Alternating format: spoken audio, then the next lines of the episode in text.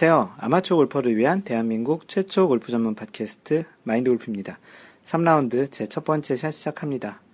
네, 드디어 2라운드를 끝내고 3라운드를 시작합니다. 어, 마치 마인드 골프가 이 팟캐스트를 이제 처음 하는 그런 약간 좀 설레이는 느낌도 있고요. 또 새로 시작하는 코너들도 이제 있을 건데요. 어, 새로운 좀 느낌이라서 조금은 좀 평상시에 녹음하던 그런 기분하고는 좀 다른데요. 뭐 어찌됐든, 그, 지난 한 주 동안 그 애청자 여러분들 즐거운 골프 라이프를 보내셨는지 모르겠습니다. 그, 지난주가 한국이 그 추석 연휴였잖아요. 좀 오랜만에 좀 긴 연휴였는데, 뭐, 아직도 그 연휴가 보통 수요일 대체 휴무로 해서 수요일날 끝나는 회사도 있고, 화요일까지 한 회사도 있는데, 뭐, 이틀 정도 더, 이틀이나 3일 정도를 더 휴가를 내시면 길게 휴가를 쓸 수 있는 좀 그런 명절이었던 것 같습니다. 뭐 마인드 골프가 있는 미국에서는 그런 명절 분위기가 잘 나지는 않는데요. 뭐 송편 정도 먹으면 그래도 좀 추석 같은데 올해는 송편도 안 먹었네요. 주말에 그 가족들하고 명량 그 영화를 보러 갔다 왔었습니다. 그 마인드 골프가 살고 있는 이 캘리포니아 얼바인은 그 나름 그래도 한국 사람들이 많이 살아요. 그래서 이 명량같이 좀 유명한 영화 같은 경우는 미국 영화관에서 그 간혹 이렇게 상영을 하기도 합니다. 그래서 하도 유명하다고 한국에 입소문이 많아서 명, 명량 영화를 보러 갔다 왔고요. 뭐 재밌게 잘 보고 왔습니다. 한국에서는 긴 연휴를 통해서 뭐 해외로 골프 여행을 가셨던 분도 있으셨을 것 같고 아니면 이 연휴 기간 중에 뭐 라운드를 한 번, 한 두 번 뭐 이렇게 다녀오셨던 분도 있으실 것 같은데 이 추석을 대략 기점으로 해서 이제 본격적인 가을 날씨가 시작이 되면서 한국에서는 이 골프 치기에는 가장 좋은 그 시즌이 온 것 같습니다. 부디 이제 추운 겨울이 오기 전까지 그동안 갈고 닦았던 그 실력들을 이 가을 또 단풍이 진 그 골프장의 그 전경이 미국에선 볼 수 없는 또 그런 좀 멋진 장면들이 좀 있는 것 같은데요. 골프장 가셔서 사진도 좀 많이 찍으시고요. 그 기억에 남을 만한 자신의 그런 샷도 잘 찍고 오시는 것도 좋겠습니다. 네, 마인드 골프가 이야기했던 대로 이번 3라운드에는 약간의 뭐 변화라기보다는 뭐 추가죠. 기존에 있던 건 그대로 가고 거기다 이제 추가로 이제 한 두 개 코너 정도를 준비를 했습니다. 뭐 이미 그 그늘집이나 2라운드 71, 72샷에서 한번 얘기를 드렸던 내용인데요. 한 가지는 이제 골프 소식, 지금 뭐 PGA랑 LPGA 그런 투어 소식을 전하는 것이 있는데 그건 말고 별도로 이제 기사 한 개나 두 개 정도 여러분들이 알면 좋을 만한 그런 기사, 그 골프 기사를 이제 택해서 그거를 이제 소개를 하는 형태로 하려고 합니다. 조금은 좀 알면 괜찮은 뭐, 뭐 뉴스라든지 아니면 어떤 선수의 근황이라든지 좀 그런 기사를 통해서 좀 더 알면 좋은 상식이라든지 그런 측면에서 이제 그런 기사를 좀 뽑아서 소개를 할 예정이고요. 네, 그 다음 하나는 그 여러분들께서 이렇게 그 제안을 해주셨던 아이디어 중에 하나였던 그 골프 룰북을 제 3라운드를 통해서 한번 골프 룰북을 다 한번 리뷰를 해줬으면 좋겠다라는 의견이 있으셔서 네, 그 내용을 적극 반영해가지고 3라운드를 다 들으시면 골프 룰북을 한번 이렇게 읽는 그런 정도의 지식을 드리는 게 좋을 것 같다고 마인드 골프도 동의를 해서 마인드 골프가 읽어주는 골프 룰북이라는 코너를 만들었습니다. 말 그대로 마인드 골프가 읽어주는 골프 룰북, 입니다 뭐 아주 부연 설명을 아주 장황하게 할 생각은 아닙니다. 왜냐하면 어, 이게 좀 길어지면 이거 자체가 전체 팟캐스트의 별도의 팟캐스트가 되는 게 좋을 것 같아서 그런데 뭐 지금 즉흥적으로 생각해 보면 룰북을 하나 소개하는 팟캐스트를 하나 만들어도 될 것 같다는 생각이 들기도 하네요. 뭐 어찌됐든 일단은 어, 시험 삼아 그 이번 3라운드의 룰북을 전체 한번 리뷰를 하는 그런 코너를 만들었습니다. 에, 뭐 따로 이렇게 아주 그 준비를 많이 한 건 아니고요. 기존에 이제 마인드 골프가 뭐 간간히 그 룰북에 있는 내용들을 인용을 해서 그 룰북을 소개했던 적들이 있는데 지금 이번 이제 마인드 골프가 읽어주는 골프 룰북 섹션에서는 처음부터 끝까지 한번 쭉 리뷰를 하는 차례 맨 처음에 섹션 1부터 마지막까지 이제 쭉 읽어주는 중간중간에 약간씩 소개를 하지만 깊게는 하지 않는 그런 정도로 이제 진행을 할 건데요. 어, 약간 좀 부담이 되기도 하고, 좀 얼만큼 잘 전달이 될지도 좀 궁금하긴 하지만, 어, 그래서 여러분들의 피드백이 중요합니다. 이렇게 할 거면 하지 마라. 또는 뭐, 여기에 이런 것들이 추가됐으면 좋겠다. 아니면 이런 설명이 좀 더 디테일했으면 좋겠다. 이런 피드백을 주셔야 마인드골프가 여러분들의 생각을 알 수 있으니까. 그렇지 않으면 아마도 이번, 오늘 방송부터 하는 그 룰북 소개 형태로 아마 계속 갈 것 같고요. 어떤 형태로든지 피드백을 주셨으면 좋겠습니다. 그래서 이번 이제 3라운드 첫 번째 샷부터는 그 새로운 코너인 골프 소식 그리고 마인드 골프가 읽어주는 골프 룰북이라는 섹션을 추가를 해서 예, 좀 팟캐스트를 녹음할 거예요. 그래서 어, 지난번 여태까지 했던 방송보다는 조금은 좀 분량이 길어질 것으로 예상이 되고요.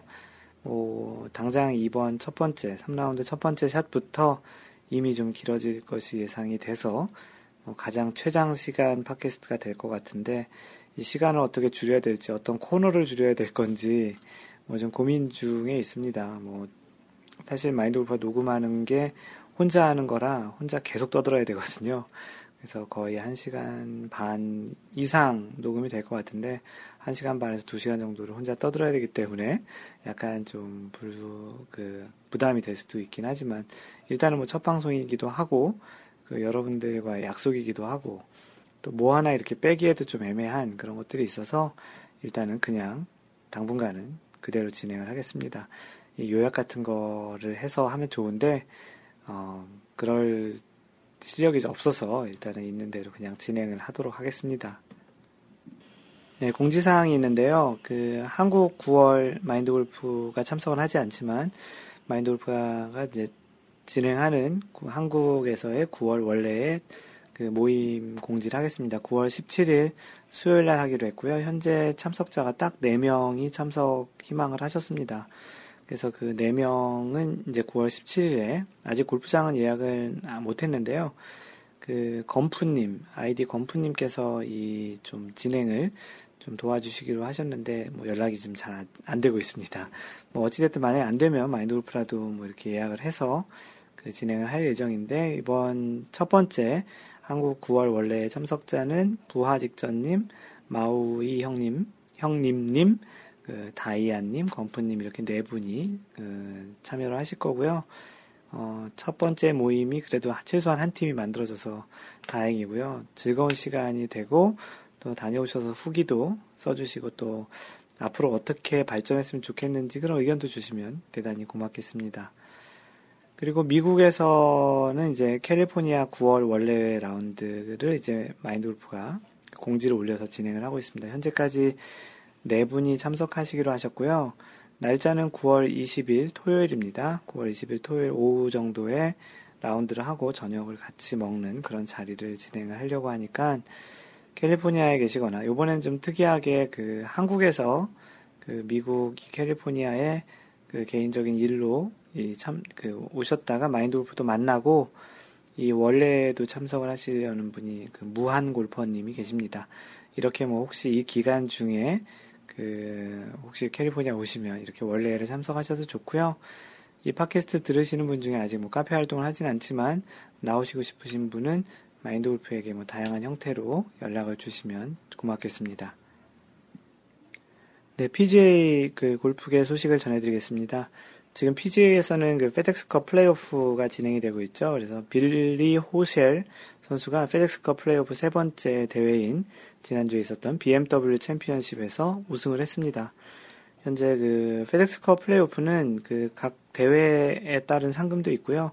최종적으로 페덱스컵 플레이오프 4개 대회를 통해서 1등한 선수에게 그 천만 불, 우리나라 돈으로 100억을 주는 굉장히 큰 이벤트성 대회인데요.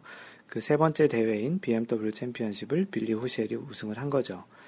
그래서 이번 우승으로 그 빌리 호셸은 세계 랭킹이 22계단 상승을 해가지고 현재 세계 랭킹 23위에 있는 상태고요.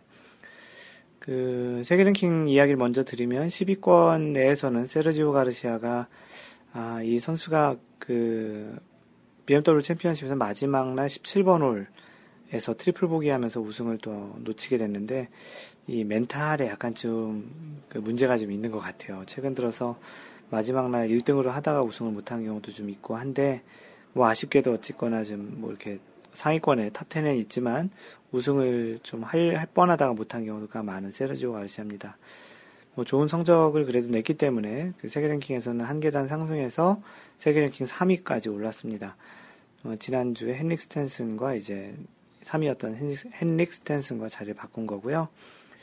그 지속적인 이제 좋은 성적으로 점점 그 상위 성적을 내고 있는데 우승 한번 하면 훨씬 더 이제 좋은 그, 그 상위 그 랭킹이 좀 더 올라갈 수 있을 것 같습니다. 예, 버바와슨도 대회 2위를 했고요. 2위를 하면서 세계 랭킹이 세계단 상승해서 이제 현재 세계 랭킹 6위에 있습니다. 세계 랭킹 1위는 6 주 연속 로리 맥 길로이가 유지하고 있고요. 그 2위는 아담 스캇이고 지난주에 2.14 포인트 차이였는데 이번 주에는 2.13 포인트, 0.01 포인트가 줄었네요. 그리고 타이거 우즈는 이제 경기도 없기도 하지만 그동안 성적이 좋지 않았던 관계로 이번 주에도 한 계단, 한 계단, 한 계단이, 한 계단 하락한 14위까지 떨어졌습니다. 한국 선수 중에는 최경주가 77위, 노승열 91위, 네, 지금 랭크되어 있습니다. 페덱스컵 지금 플레이오프가 진행되고 있기 때문에 그 페덱스컵 포인트 이야기를 드리면 그 세 번째 대회인 BMW 챔피언십에서 빌리 호셸이 이제 우승을 했잖아요. 우승하면 2,500점이 할당이 됩니다. 그래서 무려 18계단을 상승해서 단번에 2위까지 올라왔습니다. 페덱스컵 그 포인트 랭킹도 2위까지 올라왔는데 현재 1위가 지난주에 우승했던 크리스 커크인데 그 선수와 불과 9포인트, 9점 차이밖에 안 나네요. 1위와 2위가 거의 차이가 없다고 봐야 되는 것 같고요. 그래서 이번 주에 열리는 마지막 대회인 투어 챔피언십에서 포인트를 이제 누가 더 많이 받느냐에 따라 이제 우승자가 결정이 되는데 그 마지막 대회인 투어 챔피언십 바로 전까지의 성적을 가지고 순위가 쭉 매겨지는데 각 순위마다 이제 또 새로운 점수가 이제 차등으로 이제 그 할당이 됩니다. 무슨 얘기냐면 현재까지의 이제 할당됐던 그 누적 포인트로 1위부터 쭉 이제 순위가 있잖아요. 맨 마지막 이 투어 챔피언십은 30명만 출전하는데 그 30명이 새로운 포인트로 할당돼서 지급됩니다. 그래서 3라운드까지의 그 포인트 순위로 1등 같은 경우는 2,500점을 다시 주고요. 그냥 2,500점으로 이제 시작을 하는 겁니다. 4라운드 마지막, 마지막 투어 챔피언십은. 그 2등은 2,250점, 3등은 2,000점, 그리고 4등은 1,800점. 그러니까 예를 들어서 지금 1등이 그 빌리 호셸이니까 빌리 호셸은 2,500점 갖고 시작하는 거고, 아, 크리스 커크가 1등이죠. 크리스 커크가 2,500점, 빌리 호셸이 2,250점, 그리고 로리 맥길로이, 로리 맥길로이가 4위인데 4위인 로리 맥길로이는 1,800점. 이렇게 이제 차등으로 점수를 받아서 진행을 하고 그 대회에서 또 우승하면 2,500점, 뭐 2,250점 뭐 이렇게 할당돼서 지급한 이미 할당된 리셋해서 할당된 포인트와 대회에서 우승한 포인트를 합산을 해서 최종적으로 우승자를 이제 내는 것이 그 페덱스컵 플레이오프의 마지막 대회입니다.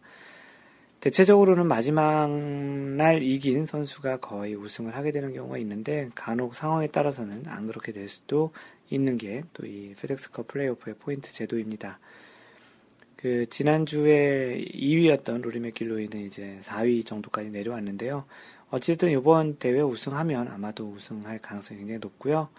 그 버바와슨이 현재 3위에 있네요. 노승열은 그 35위로 아쉽게도 이제 30위까지 출전하는 마지막 이 투어 챔피언십에는 아쉽게 출전을 못하게 되었습니다.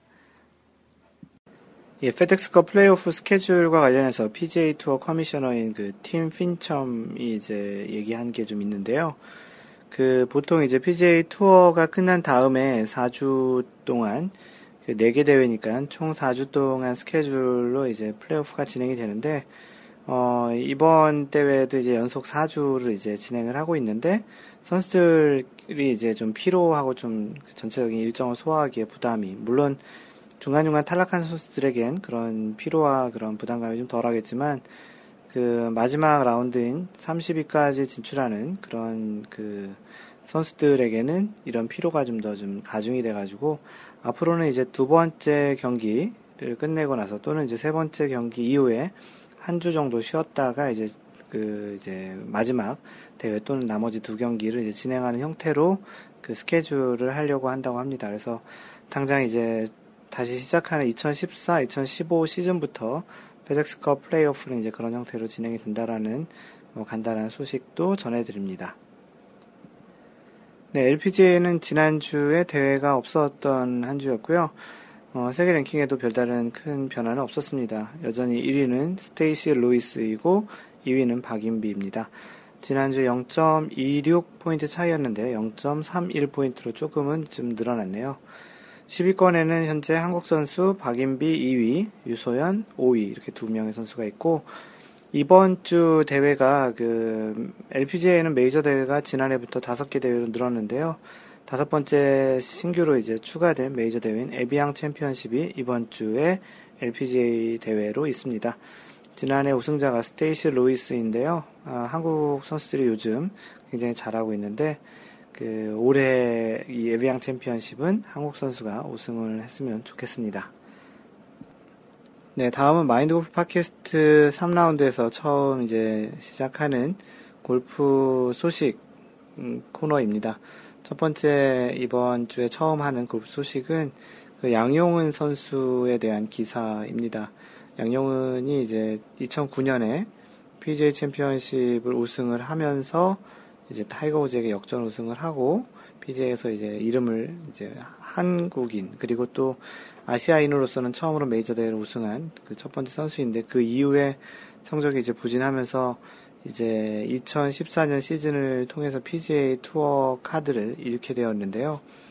대신 이제 그 2부 리그인 그 2부 리그의 그 마지막 대회 4개 대회에서 상위 랭킹 25위 안에 들면 다시 PGA 투어 카드를 획득을 할 수 있는데 지난해 이렇게 이제 투어 카드를 획득한 선수가 노승열입니다.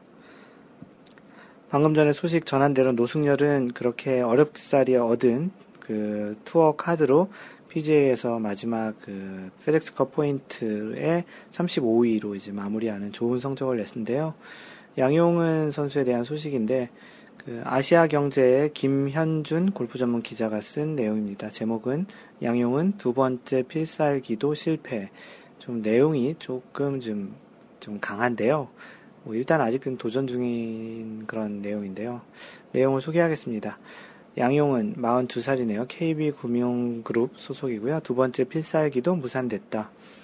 8일, 한국 시간 8일, 미국 노스캐롤라이나주 데이비드, 데이비슨 리버런 골프장에서 끝난 치키타 클래식 최종 4라운드에서 6오버파의 난조로 73위로 추락했다. 애덤 헤드, 헤드, 애덤 헤드윈이 두 타 차로 우승을 했고, 어, 18만 달러에 불과하지만 내년도 PGA 투어 시드라는 전리품을 이제 받게 됐다. 그 대회를 4개 대회를 하는데 한 개 대회라도 우승을 하면 곧바로 이제 PGA 투어 카드를 받게 된다는 거죠. 이 대회가 바로 PGA 2부 투어 격인 웹 닷컴 투어인 파이널 시리즈 2차전이다. 파이널 시리즈가 총 4차례가 있는데요. 두 번째 차례, 두 번째 대회의 이제 결과를 얘기한 거죠. 3차전 네이션와이드 아동병원 챔피언십, 그리고 최종 4차전 웹닷컴 투어 챔피언십까지 4개 대회에서 25위 이내에 진입을 해야 내년도 투어 PGA 투어 카드를 확보할 수 있다. 양용은의 현재 랭킹은 70위, 올 시즌 극심한 난조로 투어 카드가 날아갔고 내년도 PGA 투어 잔류가 갈수록 어려워지는 처지다. 무엇보다 무뎌진 경기력이 문제다. 이날도 버디 3개, 보기 5개. 14번 홀 파3에서 더블 보기라는 치명타까지 얻어맞았다. 어, 그래서 이제 현재 그 25위까지가 진출하는데 현재 두 번째 라운드까지 끝난 대회에서 70위니까 나머지 대회에서 뭐 우승 아니면 굉장히 top 랭킹에 들어와야 되겠죠. 우승을 하면 곧바로 이제 투어 시드 카드를 받게 되고요. 한국 선수로는 김민휘가 37위, 6원더파 282타, 이동환이 27위, 어, 그, 70, 아, 이동환, 나이가 20, 27이군요. 나이가 27살인 이동환이 72위, 4오버파 20, 292타, 뭐 이 성적을 냈는데요. 파이널 시리즈에 도전하고 있는 한국 선수들, 한국 선수들 가운데서 아직 25위 진입은 없다. 11일 밤 열리는 그 미국 오하이오주 콜럼버스의 오하이오 주립 대, 오하이오 주립대 골프장에서 3차전이 이어진다. 그래서 아까 얘기했던 대로 3차전 네이션와이드 아동병원 챔피언십과 4차전인 웹닷컴 투어 챔피언십에서 어, 양용은뿐만 아니고 이동환 선수도 좋은 성적을 내야 이제 PGA 2014-15 시즌 투어 카드를 받게 되는데요. 현재 분위기로는 좀 굉장히 좀 비관적입니다. 양용훈이 이제 올 시즌이 PGA의 마지막 시즌이 되지 않을까라는 약간의 좀 생각도 드는데 부디 좋은 결과로 그 다시 PGA에서 볼 수 있었으면 좋겠습니다. 뭐 이런 형태로 그 골프계 소식을 그 조금 이런 뭐 선수 소식 아니고도 뭐 일반인들의 도 재미있는 골프 이야기, 다양한 형태의 골프 기사를 그 소개를 하려고 합니다. 그래서 뭐 어떻게 이제 반응을 보이실지 또 내용이 어떨지 모르겠지만 일단 이번 첫 번째 3라운드 그 첫 번째 차에서 준비한 그 양용훈 선수의 PGA 투어 카드를 계속 받을 수 있을지 잃어버린 투어 카드를 다시 그 받을 수 있을지에 대한 그런 기사였고요. 어, 부디 좋은 결과가 있었으면 좋겠습니다. 네, 이번 주 선수 인물 탐구 소개 코너입니다. 이번 주는 PGA BMW 챔피언십에서 우승한 빌리 호셸 선수를 소개하겠습니다. 네, 이 선수가 현재 페덱스컵 현재 페덱스컵 포인트 랭킹 2위까지 올라온 선수고요. 뭐 모르는 선수도 있겠지만 마인드골프는 좀 간혹 이름을 봤던 선수입니다. 이번 기회에 좀 어떤 선수인지 한번 찾아봤고요. 본명은 윌리엄 존 허쉘입니다. 빌리 호쉘이라고 얘기한 거에 빌리가 어디서 나왔는지는 모르겠지만 본명은 윌리엄 존 호쉘입니다. 나이는 1986년생 현재 만 27살이고요. 어, 출생은 미국 플로리다이고 키는 183cm 79kg입니다.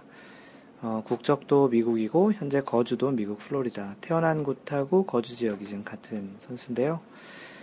아마추어 그 커리어를 한번 보죠. 그래서 2006년에 US 아마추어 대회에서 개인 medalist honor를 수상을 했었고요. 대회 첫 두 라운드에서 총 138타를 쳤는데 되게 재밌게 쳤어요.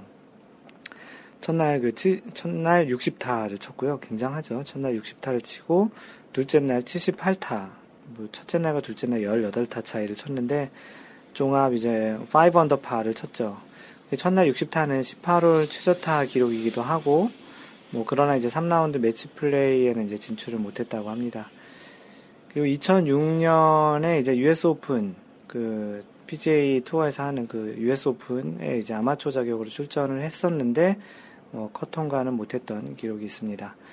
어찌됐든 그 아마추어로서 이런 메이저 대회에, 오픈 대회에 진출한다는 것은 그만큼 실력이 있다라는 얘기죠.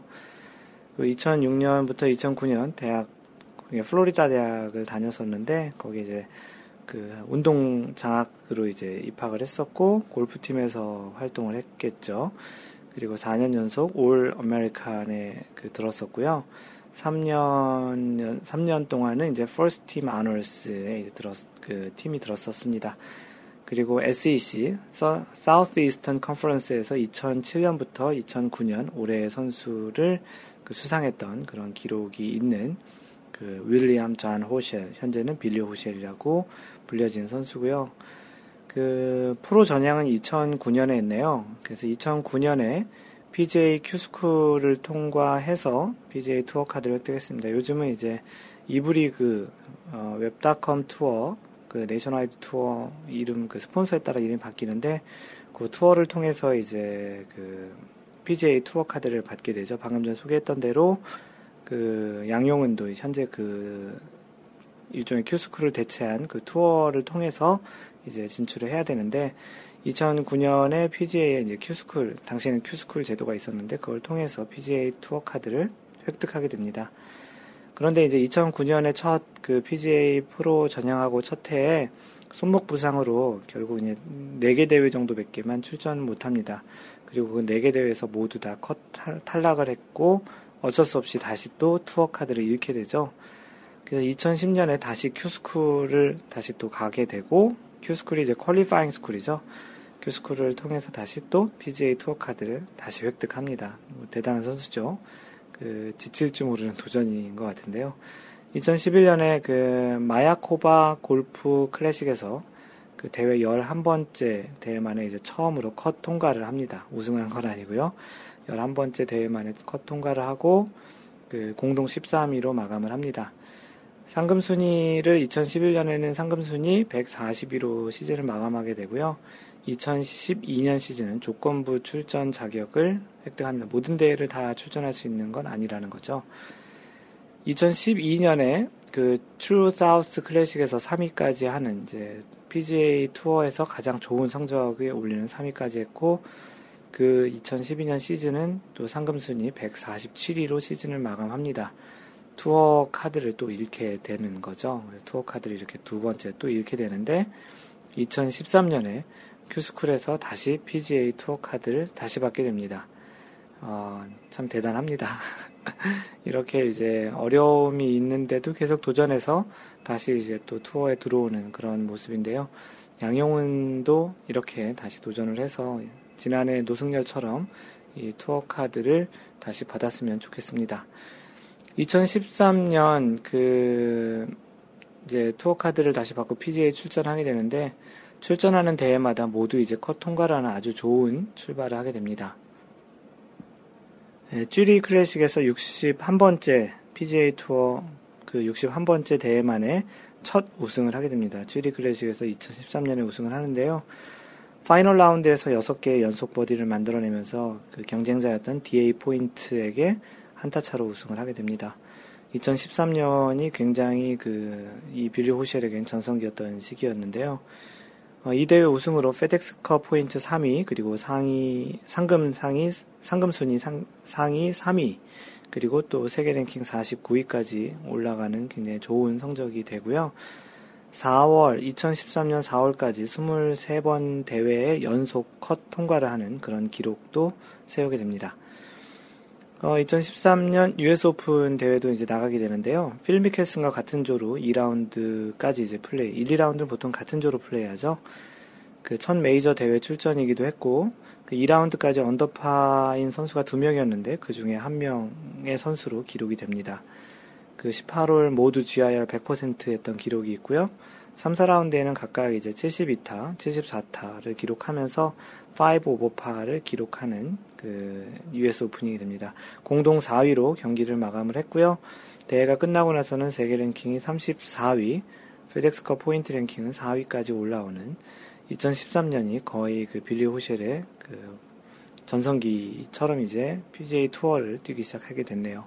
그리고 올해 지난주에 있었던 2014년 페덱스컵 플레이오프 세 번째 대회인 BMW 챔피언십에서 우승을 하면서 PGA에서 통산 2승을 하게 되고 그 소개했던 대로 그 세계 랭킹은 22계단 상승해서 23위까지 올라왔습니다. 아마도 그 세계 랭킹 최고 성적이 아닐까 싶습니다.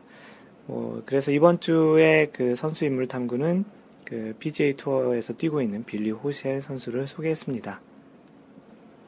네, 지난주 그 2라운드 72샷 끝나고 했던 세 번째 그늘집 방송에 글을 남겨주신 분 소개하겠습니다. 앤디님, 2라운드 72타 축하합니다. 열정과 성실의 결과물이네요. 라고 하셨고요. 네, 고맙습니다, 앤디님. 다음으로 톰과 제리님. 톰과 제리님은 원래 찬송 27님이셨는데 아이디를 바꾸셨더라고요. 그 지난주부터 톰과 제리라는 아이디를 쓰시고 계시고요.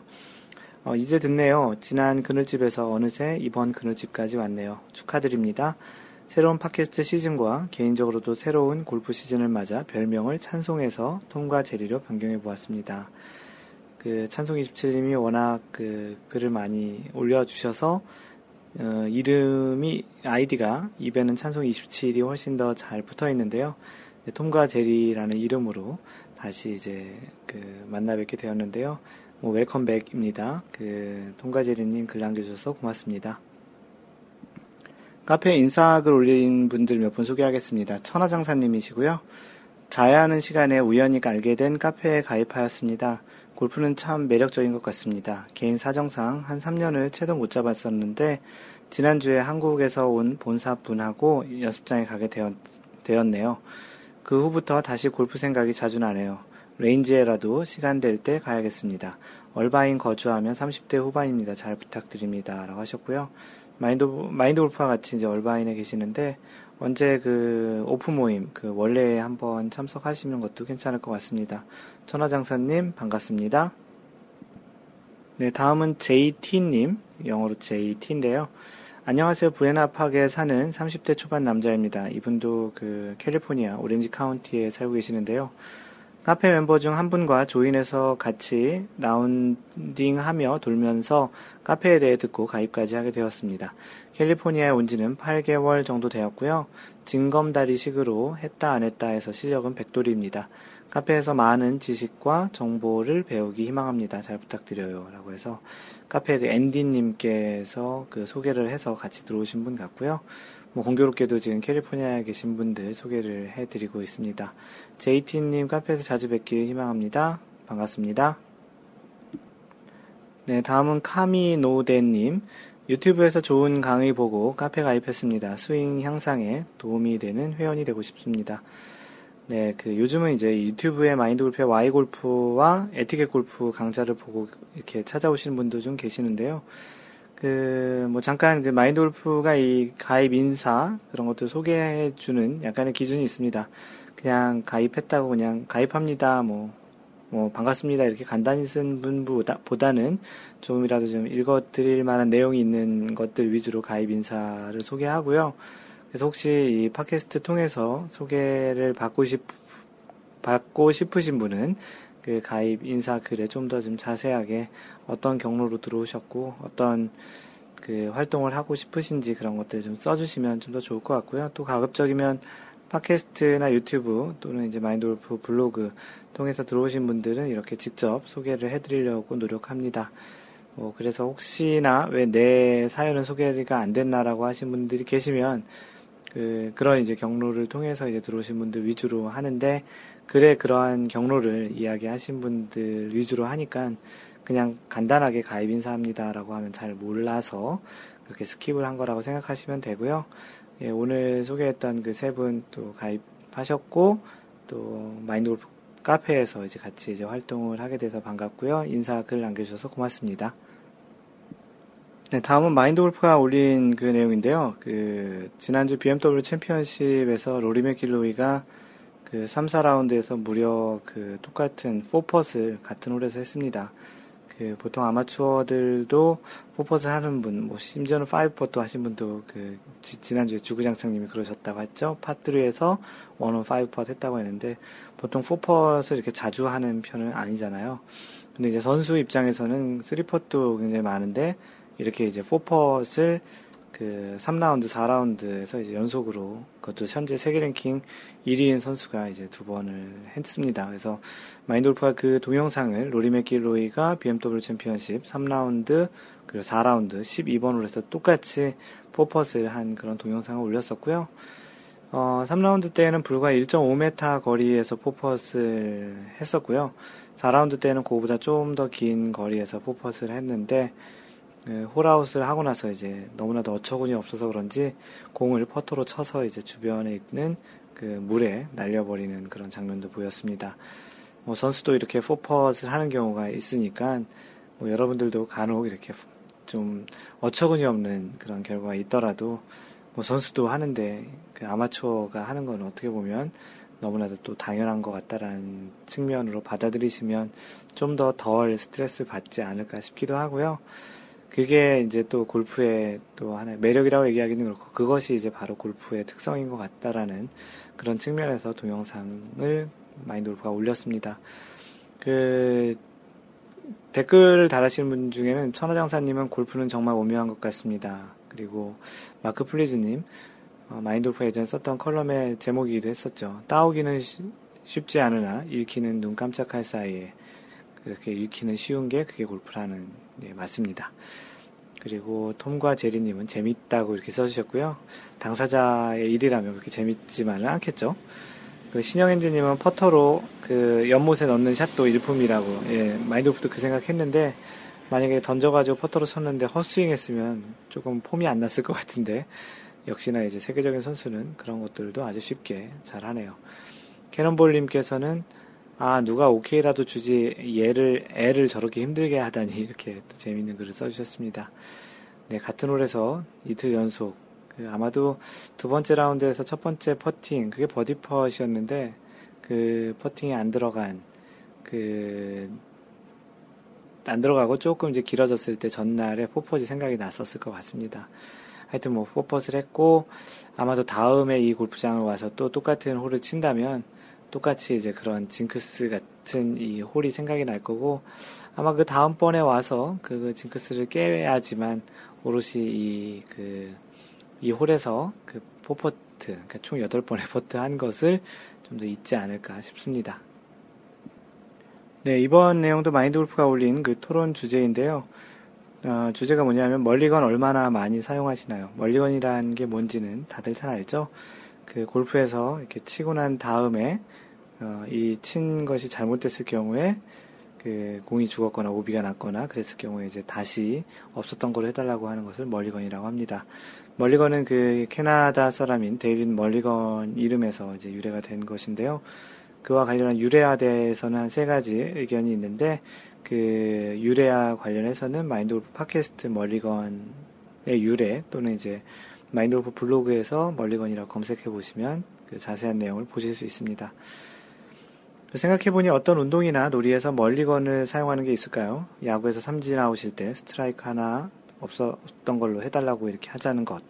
또는 뭐 축구에서 페널티킥을 했는데 안 들어갔다고 다시 차게 해달라는 것. 뭐 농구에서 슛을 했는데 그것도 안 들어갔다고 다시 공격권을 달라고 하는 것. 이런 것들이 일종의 각 그 종목에서의 멀리건 같은데요. 우리가 그냥 그, 그 카드놀이 중에 하나인 고스톱에서 낙장 불입이라는 말이 있기도 하잖아요. 어, 비유가 적절했는지는 모르겠으나 그 유독 골프에서 없었던 것으로 하고 다시 해달라게 하는 그 멀리건을 종종 사용하기도 합니다. 그 여러분들은 얼마나 자주 사용하거나 동반자에게 주는지를 마인드 골프가 토론 주제로 이렇게 올려놨었는데요. 어, 주구장창님은 그 운전자에게 일본어를 티샷 멀리건을 미리 줍니다. 소위 얘기하는 기사 멀리건이라고 하죠. 그 골프 치러 갈 때 네 명이 같이 치러 가는데 그중 이제 한 명이 운전하니까 고생했다고 일본어로 티샷을 이제 멀리건을 주는 경우가 있는데 조장스님은 그렇게 기사 멀리건을 준다고 합니다. 다른 동반자는 달라고 요청하면 멀리건 줍니다. 어, 저는 벌타 계산하고 그냥 칩니다. 멀리건 받으면 스코어 계산하기 더 힘들어요. 라고. 그 스코어를 제대로 다 적으시는 그런 스타일이기 때문에 멀리건을 받더라도 스코어는 다 제대로 계산한다라는 또는 멀리건을 안 받으시려고 한다라는 이야기입니다. 어, 그, 낭만자객님이 제가 주로 운전해서 멀리건 봤는데, 첫 티샷은 오비가 안 난다는 것. 머피의 법칙과 비슷한 것 같네요. 홍도님, 음, 조인한 사람을 빼고는 같이 골프 치는 지인이 둘밖에 없고요. 제가 왕 초보니 멀리건을 줘본 적은 없네요. 지인은 하나 더 치라고 멀리건을 줬지만 고맙다고 하고 조용히 저는 오비 처리하고 스코어 기록했답니다. 멋지네요. 홍도님 이제 골프 시작하시는 분이신데요. 처음부터 그렇게 하시는 거 굉장히 좋은 습관이신 것 같습니다. 부하직전님, 전 그냥 막 써요. 뒷팀에 방해가 안 된다면 말이죠. 많이 쓸 때는 두세 개 정도, 보통은 한 개 정도. OB tee에서 치는 건 왠지 싫더라고요. 어차피 스코어는 캐디님이 적어주는 것과 별도로 스코어대로 계산하고 있으니까요. 그러고 보니 요즘은 티샷은 잘 안 죽는데 second shot이 자주 죽네요. 그쵸. second shot OB도 참 굉장히 스트레스풀 하죠. 어, 다음으로는 마오이 형님. 동반자에게 한 타씩만 줄 생각하고 합니다. 저도 하나는 받습니다. 아직 달라고는 하지 못하고 주면 못, 이, 못 이기는 척 받습니다.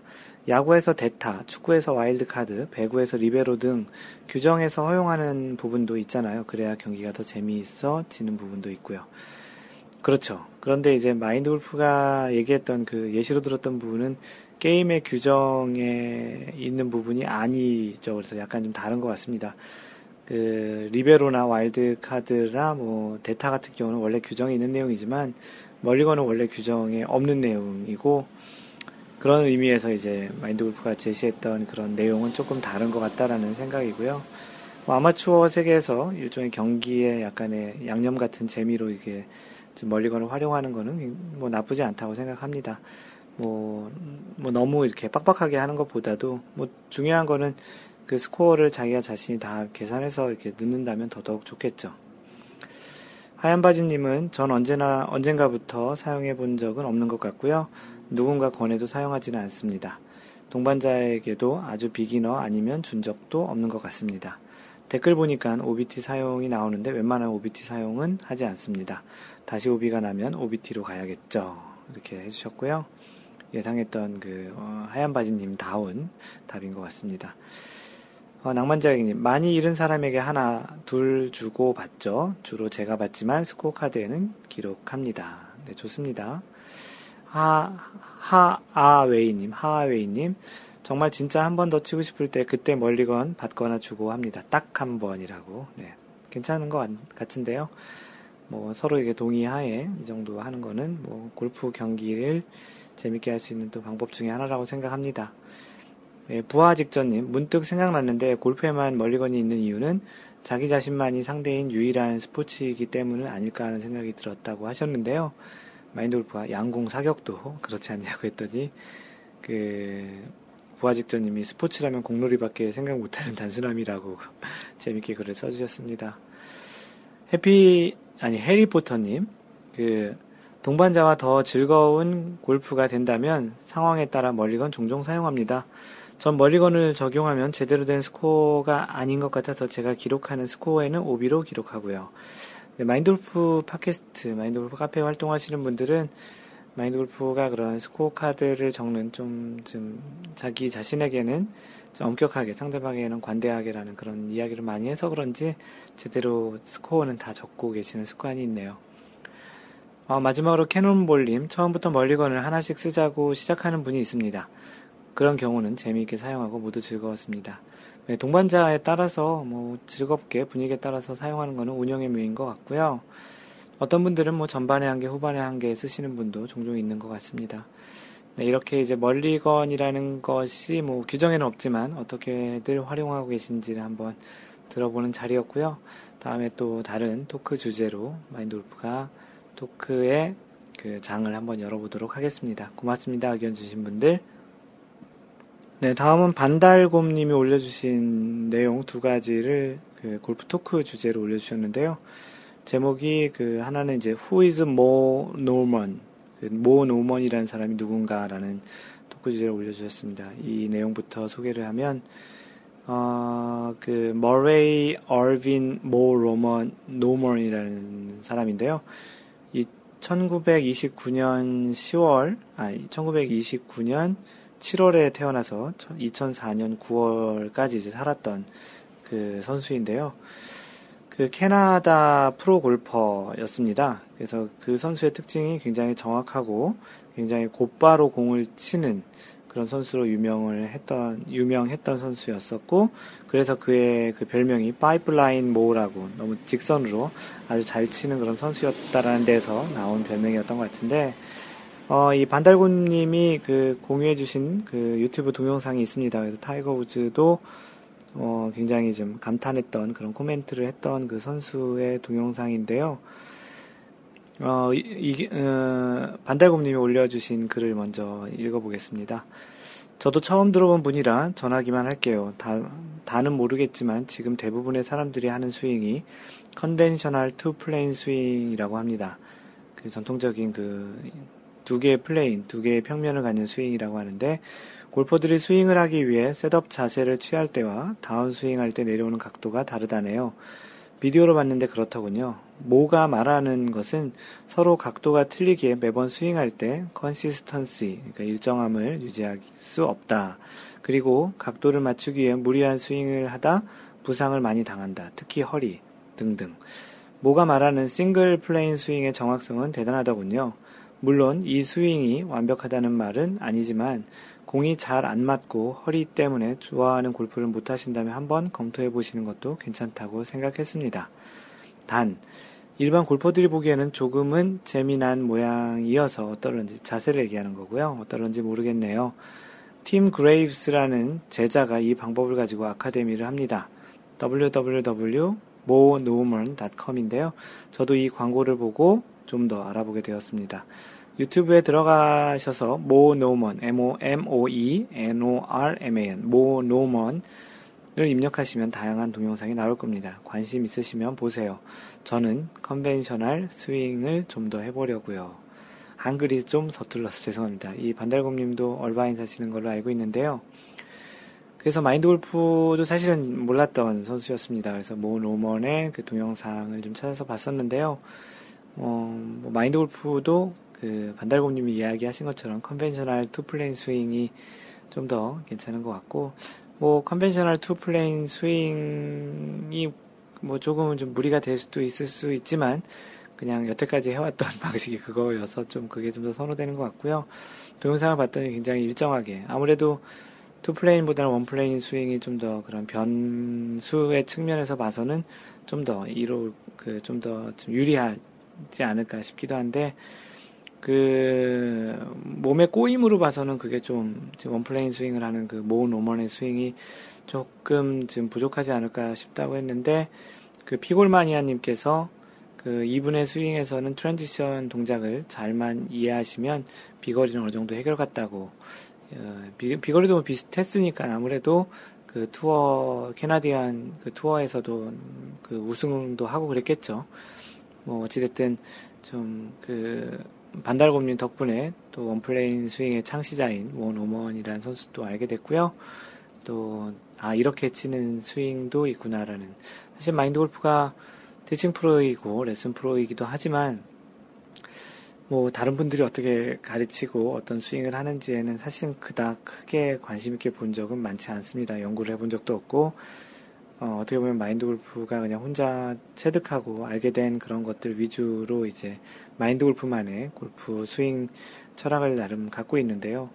뭐 이렇게 보니까 또 배울 점도 있는 것 같다는 생각이 좀 듭니다. 어, 뭐, 반달곰님, 음, 소개해 주셔서 고맙고요. 그, 그, 모 노먼이라는 선수를 이제 또 알게 돼서 대단히 고맙습니다. 혹시 관심 있으신 분은 그 반달곰님이 쓰신 카페 글의 링크를 참고하셔도 좋고요. 아니면은 그 유튜브에서 MOE 노먼, 모 노먼이라는 검색어로 검색하시면 굉장히 많은 동영상이 나오니 한번 참고해 보시기 바랍니다. 네, 다음 골프 토크 주제도 그 반달곰님이 올려주신 내용인데요. 그 이번 내용은 그 다스틴 존슨에 대한 이야기입니다. 그 기사 발췌도 해주셨고요. 그 어느 스포츠나 이러한 불미스러운 일은 있을 수 있다고 생각된다. 하지만 과연 PGA에서 이번 일을 올바르게 처리했는지 의문이 있는 듯하다. 미국 선수 보호 차원이 아닌 모든 것을 솔직하게 말하고 보도를 했어야 한다. 그래야 젊은 선수들도 보고 배울 것이 아닌가. 만약에 미국 선수가 아니었더라도 이렇게 했을까 하는 생각도 든다. 나 역시 더스틴을 매우 좋아한다. 그리고 앞으로도 훌륭한 선수가 되기를 응원할 것이다. 하지만 이런 방식은 아닌 것 같다. 아직 공식 사과도 안 한 것 같은데 라고 의견을 반달곰님이 주셨는데요. 이 기사 내용이 무엇인지를 한번 읽어드리겠습니다. 그 헤럴드 스포츠의 이강래 기자가 쓴 내용이고요. 코카인 복용 혐의로 투어를 중단한 더스틴 존슨이 거액의 페덱스컵 포인트를 페덱스컵 보너스를 받게 된다. 미국의 골프 채널은 더스틴이 페덱스컵 보너스로 17만 500, 아, 17만 어, 5천 달러, 약 한국 돈으로 1억 7,930만 원을 받게 됐다고 보도했다. 존슨은 투어를 중단하기 전에 페덱스컵 랭킹 4위에 올라 있었다. 존슨은 컷오프가 없는 그 BMW 챔피언십과 투어 챔피언십에 출전 등록을 하지 않았기 때문에 상금을 받을 수가 없었다. 하지만 대회 규정에 따라 페덱스컵 보너스는 지급이 된다. 페덱스컵 최종전인 투어 챔피언십을 앞두고 존슨의 페덱스컵 랭킹은 정확히 출전 자격이 주어지는 딱 30위. 마인드 골프가 얘기했었죠. 마지막 투어 챔피언십은 상위 30인데 그 더스틴 존슨이 30이었다고 하네요. 대회를 출전하지 않았는데도 기존에 벌어 들였던 포인트로 인해서 30이었던 것이죠. 존슨의 불참으로 이번 주 투어 챔피언십은 30명이 아닌 29명만 출전하게 된다. 존슨은 2006년 이후 처음으로 투어 챔피언십에 불참하게 된다. 존슨은 지난 7월 월드 골프 챔피언십 브리지스턴 인비테이셔널을 앞두고 당분간 PGA 투어에 출전하지 않겠다고 전격 발표했다. 존슨은 정신적인 건강을 개선할 필요가 있고 육체적이나 감정적으로도 정비할 시간이 필요하다고 밝혔다. 존슨은 그러나 PGA 투어의 도핑 테스트에서 코카인 성분이 검출돼 6개월 출장 정지를 처분을 받은 것으로 알려졌다. 이에 따라 존슨은 현재 약혼 여인 폴리나 그레츠 폴리나 그레츠키와 함께 골프를 즐기는 등 휴식을 취하고 있다. 한편 PGA 투어 측은 스타 플레이어인 존슨을 보호하기 위해 그의 코카인 복용 혐의를 부인하고 있다. 대신 자발적인 투어 중단했다는 주장만 되풀이하고 있다. 이에 따라 존슨은 별 문제 없이 페덱스컵 포인트를 수령할 것으로 예상된다. 어, 이 기사 내용이 모두 다 사실이라면 물론 사실이겠죠. 그렇다면 이 페덱스컵 포인트 누적으로 이제 30위에 들어서 받는 이 상금은 좀 말이 될 수 있을 것 같습니다. 그리고 또 이런 프로 선수들 같은 경우는 많은 대중과 또 많은 팬들이 보는 만큼 자기 자신에 대한 관리에도 신경을 많이 써야 되는데 그런 면에서 더스틴 존슨이 이제 그런 부분을 잘 못한 것 같고 예전에 타이거 우즈도 그랬었고 뭐 최근에는 한 1년 전인가 BJ 싱도 약물 복용 혐의가 좀 있었죠. 어떤 이유에서든지 또 이런 투어는 그런 선수들의 어떠한 그 선수들의 그런 활동 그리고 개인 활동에 대한 그런 관리 그런 것들에 대해서 징계를 할 수도 있는데 이번 그 약물 복용 혐의는 분명히 어, 그 투어의 회원 자격으로서 하지 말아야 될 행동에 분명히 들었을 것 같은데 PGA에서 특별한 징계를 하지 않았던 뭐 출전을 뭐 본인이 안 하겠다고 했는데 그 전에 어떤 형태로든 PGA 투어에서 좀더좀 강한 입장을 좀 보였어야 됐다라고 생각이 또 들기도 합니다. 뭐 정확한 내막은 뭐 이 기사가 맞다고 생각을 하는데요. 과연 지금 이 반달곰님이 이야기하신 것처럼 또 다른 나라 선수, 미국이 아닌 다른 나라 선수였으면 또 어떻게 했을까라는 생각이 또 들기도 하는데 한 번쯤 또 생각해 보게 되는 또 그런 기사인 것 같고요. 어, 한동안 더스틴 전슨이 나오지 않았었는데 이런 기사, 이런 일이 있었다라는 거는 또 몰랐었네요. 뭐 최근 이제 약혼녀와 결혼했던 것 같기도 한데 그 또 뭐 좀 안 좋은 또 소식도 소문도 또 있기도 한데 부디 뭐 사과 정도는 하는 필요는 있다고 생각합니다. 최소한 팬들과 그를 좋아하는 그런 대중들을 위해서 자신이 잘못한 것들은 당연히 사과를 해야 된다고 생각을 하고 또 잘 추스리고 다시 좋은 그런 경기로 팬들에게 보답을 하는 그런 더스틴 존슨이 되기를 좀 기대합니다. 단지 그냥 시간이 지나서 그거를 잊어버리기를 바라는 그런 선수가 되진 않았으면 좋겠습니다. 이 더스틴 존슨은 굉장히 호쾌한 그 드라이버와 굉장히 좀 비거리가 늘기로 굉장히 긴 그 샷을 가지고 있는 선수로 기억이 많이 되는데 한때 피칭 웨지로 180야드 정도까지 보냈던 그런 샷도 봤던, 봤던 적이 있는데요. 예, 뭐 하여튼 잘 마무리가 돼서 그리고 또 많은 분들에게 또 환영을 받으면서 다시 투어에 복귀를 했으면 하는 바람입니다. 네, 다음은 골프 Q&A에 올린, 골프 룰 Q&A에 올린 미진님이 올려진 내용입니다. 연습 그린 말고 피칭 그린이라는 것도 있더군요. 아마 어프로치 연습하라고 만든 퍼팅만 하는 그린 말고 그런 별도의 그린 같은데 제 짐작이 맞나요? 맞다면 피칭 그린이 있다는 것만 글로만 알고 실제로는 한 번도 보지 못했네요. 외국에선 어프로치라는 표현보다 피칭하라는 표현을 더 많이 쓰나요? 라는 질문을 올려주셨습니다. 그 마인드 골프가 맨 처음에 이 내용을 좀 이제 길게 설명을 해야 될 것 같은데 마인드 골프가 맨 처음에 생각했던 그 답변을 했던 내용이 이렇습니다. 어, 그린인데 그린 주변에서 그 어프로치 샷을 할 수 있는 그런 그린을 피칭 그린이라고 하지 않을까요? 마인드 골프가 직접 피칭 그린이라고 이렇게 본 일은 아직까지 없어서 그런 것 같고요. 뭐 있을 수 있겠죠. 근데 뭐 마인드 골프가 직접 보진 못해서 뭐라고 정확히 대답 드리긴 뭐한 것 같습니다. 그 그린 중에서 퍼팅만 할 수 있는 그린이 있고 어떤 그린 같은 경우는 그린 주변에서 어프로치를 할 수 있게 허가를 해놓은 그린이 있는데 그런 차이가 아닐까 하는 생각이 듭니다. 그리고 어프로치와 피칭의 차이는 뭐 마인드 골프가 처음에 이 얘기했던 내용은 그린 주변에서 플레이를 하는 것을 총칭해서 그린 주변 쪽으로 근접하는 또는 홀에 근접하는 샷이라고 해서 어프로치 샷이라고 이제 모든 그린과 홀에 가까워지는 샷을 이제 어프로치 샷이라고 이야기하고 거리와 샷을 하는 형태와 탄도 그리고 공의 롤링 이런 것들에 따라서 뭐그 그 샷이 chipping 샷이냐 피치 샷, 피치 샷이냐 lob shot이냐 이렇게 나누는 것 같다라고 이야기를 드렸습니다.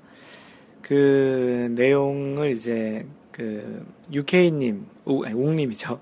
웅님이 이제 답변을 달면서 마인드 골프가 잘못 알고 있었던 것도 알게 되었는데요. 먼저 웅님이 그 답변을 올리신 내용을 조금 길지만 소개를 해보도록 하겠습니다. 댓글로는 좀 길이, 글이 길어서 별도의 글로 이제 답글을 달아주셨는데요. 어, 웅님은 이런 글을 올리셔주셨습니다.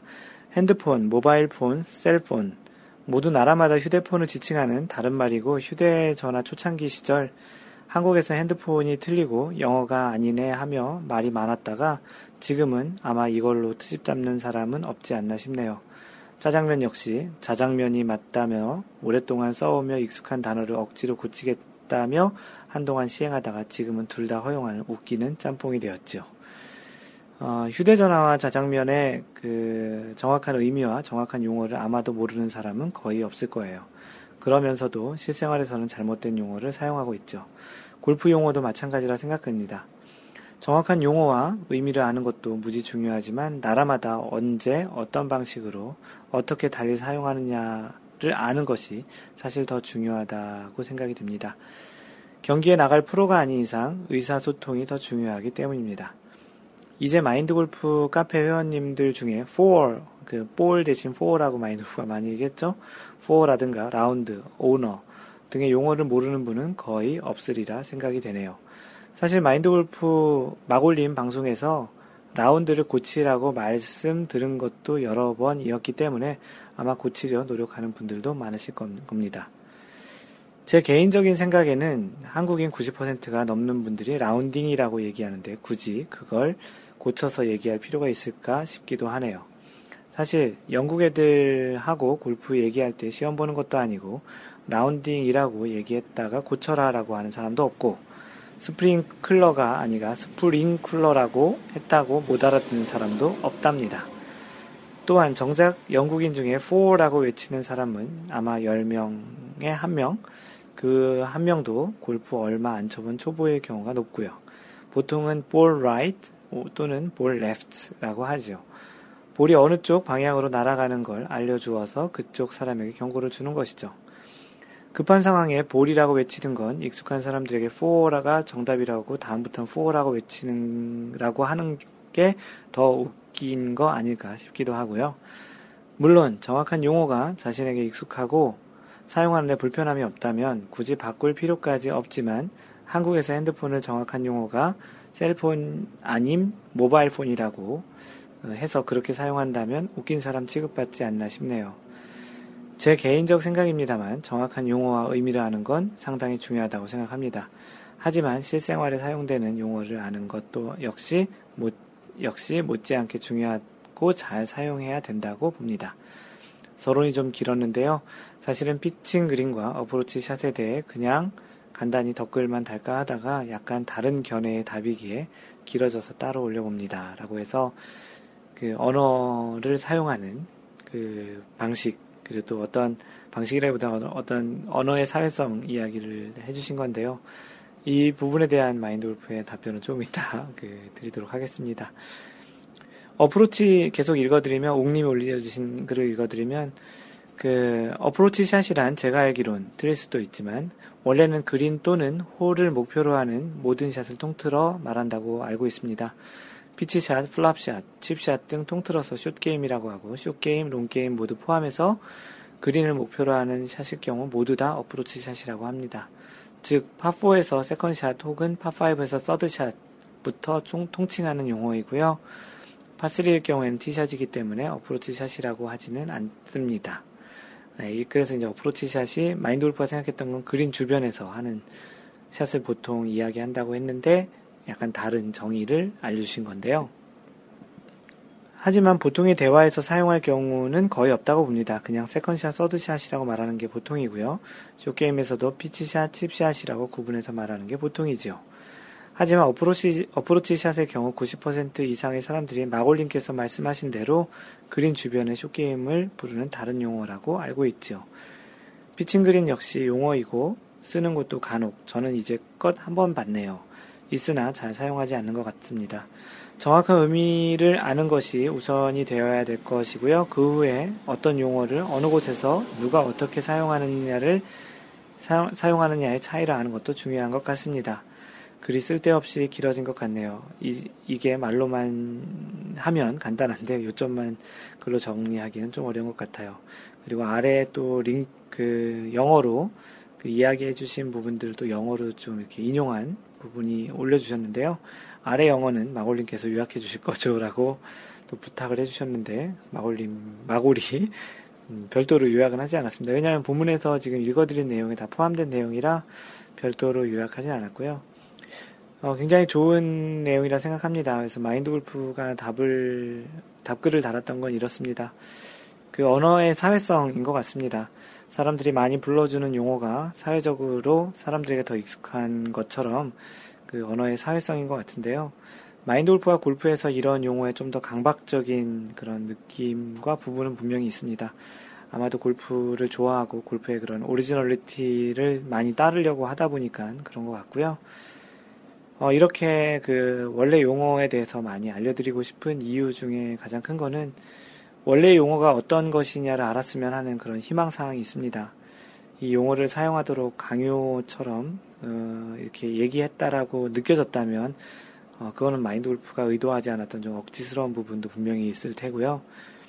글이나 방송에서 마인드 골프가 그렇게 이제 사용하는 것이야 뭐 뭐라 할 수 없지만 다른 분들에게 이 글을 사용하는 게 좀 죄책감을 느끼거나 불편함을 느낀 또는 억지 또는 거부감을 느끼게 했다면 마인드 골프가 그럴 필요는 없다고 생각은 분명히 듭니다.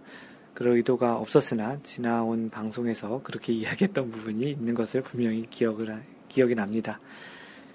사실 일반 아마추어 골퍼들보다 좀 관심이 가는 부분은 사실은 그 신경이 좀 많이 쓰이는 부분이죠 일종의 그 대중 방송 그 신문 같은 그런 미디어에서 그러한 잘못된 용어를 사용하는 것은 좋지 않다고 생각을 합니다.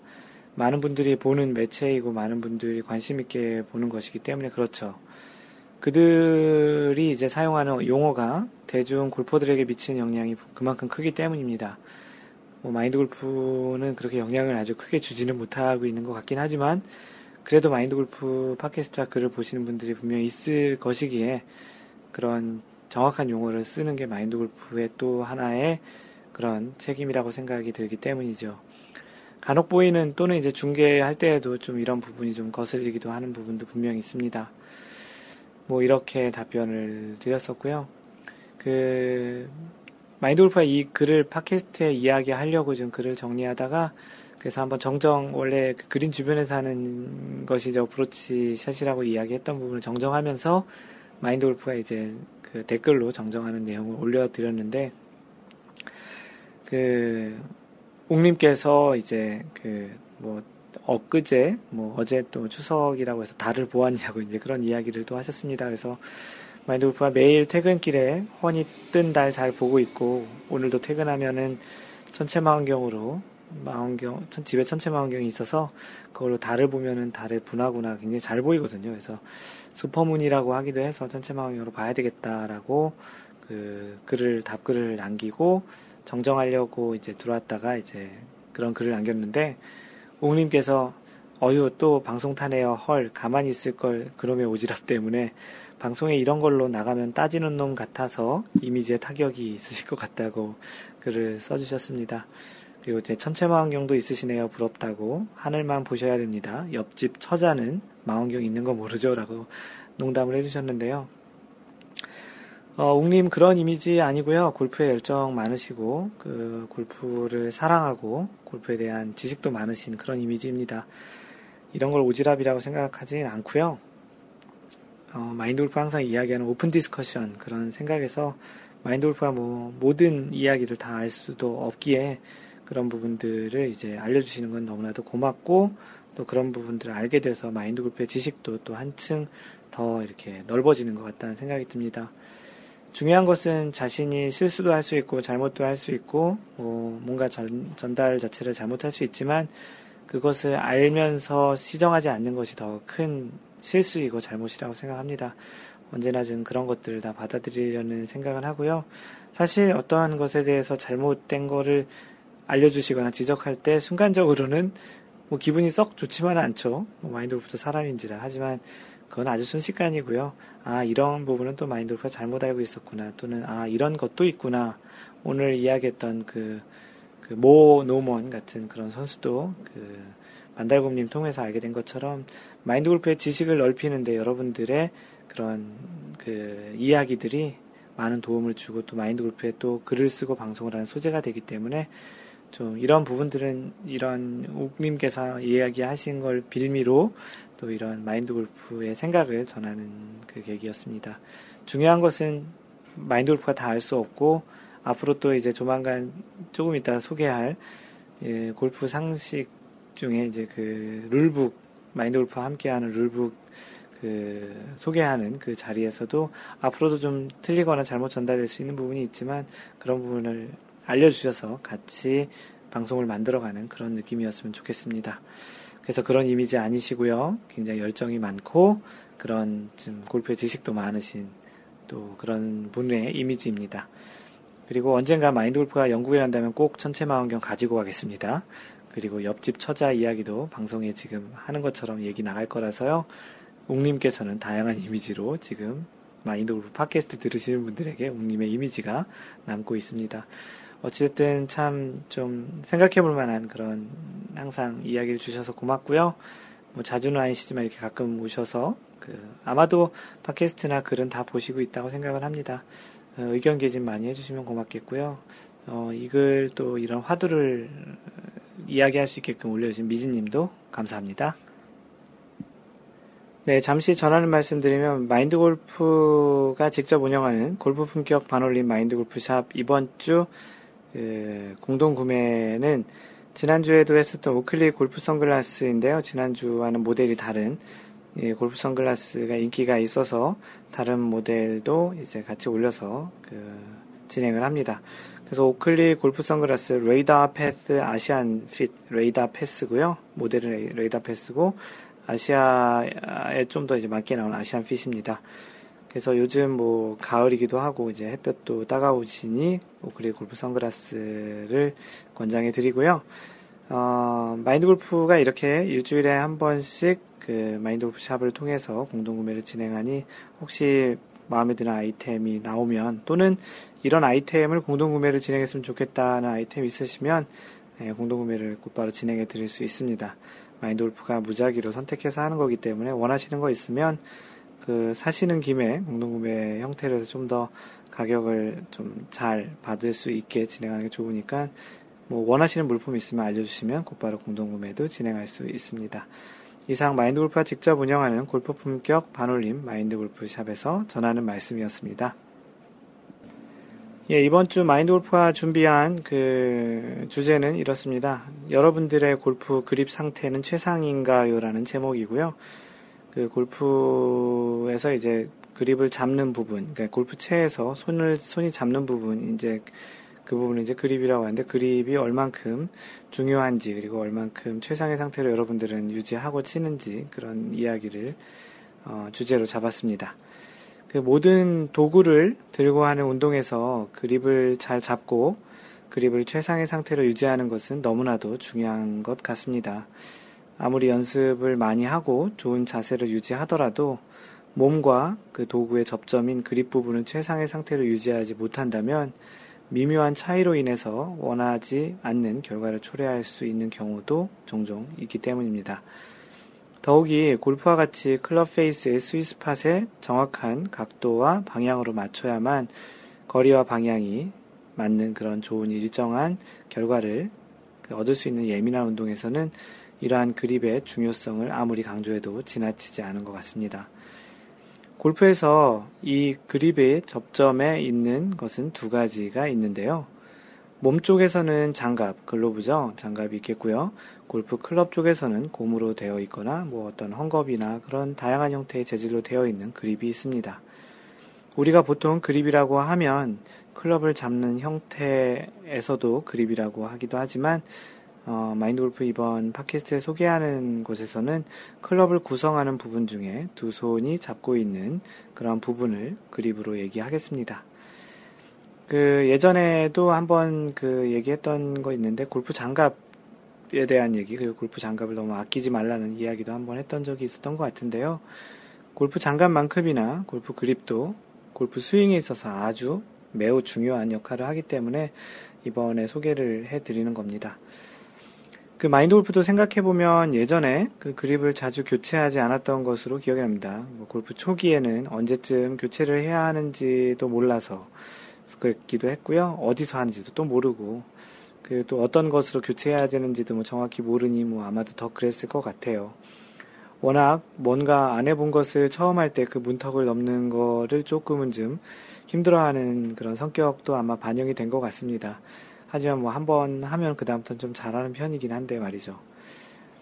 처음 산 클럽으로 몇 년을 치고 나서야 첫 번째 그립을 교체했던 것 같은데요. 그 지금 생각해보면 너무나도 그 그립이 만질만질 하잖아요. 그런 좀 너무 이렇게 좀 마찰력이 없는 그런 그립으로 오랫동안 사용을 했던 기억이 좀 있었습니다. 그립을 그렇게 갈아야 되는 건지도 몰랐던 거죠. 상대적으로 장갑을 교체하는 것보다 그립을 교체하는 것은 조금 심리적인 부담이 좀 있는 것 같습니다.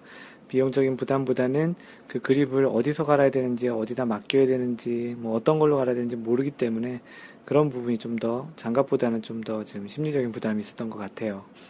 장갑이야 그냥 사서 끼면 되지만 뭐 그립은 좀 다르잖아요.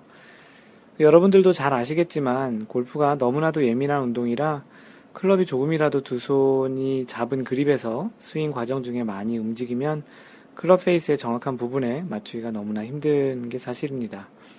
가뜩이나 연습량도 적은데 말이죠. 그러니 장갑이나 그립이라도 최상의 상태를 유지하는 것은 아마추어 골퍼들에게 너무 중요할 것 같습니다.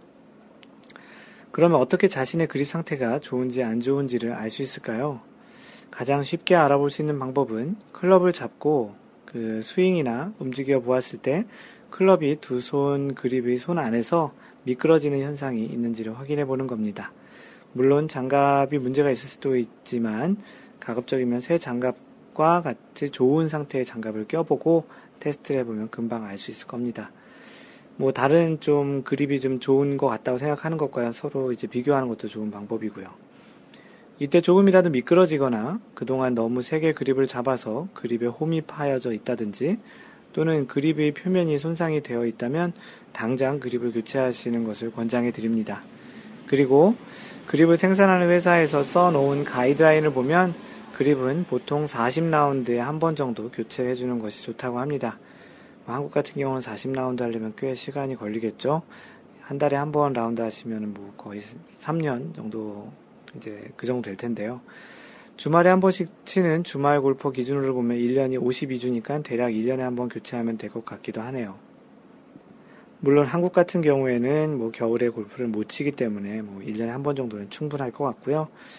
뭐 물론 항상 이런 기준에는 개인적인 연습량하고도 좀 관련이 있죠. 왜냐하면 연습을 많이 하시는 분은 또 그만큼 또 그립이 잘 많이 닳기 때문이죠. 그 라운드 시에도 그립을 좋은 상태로 유지하는 방법 중에 하나는 특히 여름에 그 선크림, 선블럭이라고 하죠. 그런 거를 바른 손으로 그립을 곧바로 잡는 행위가 대표적인 것 같습니다.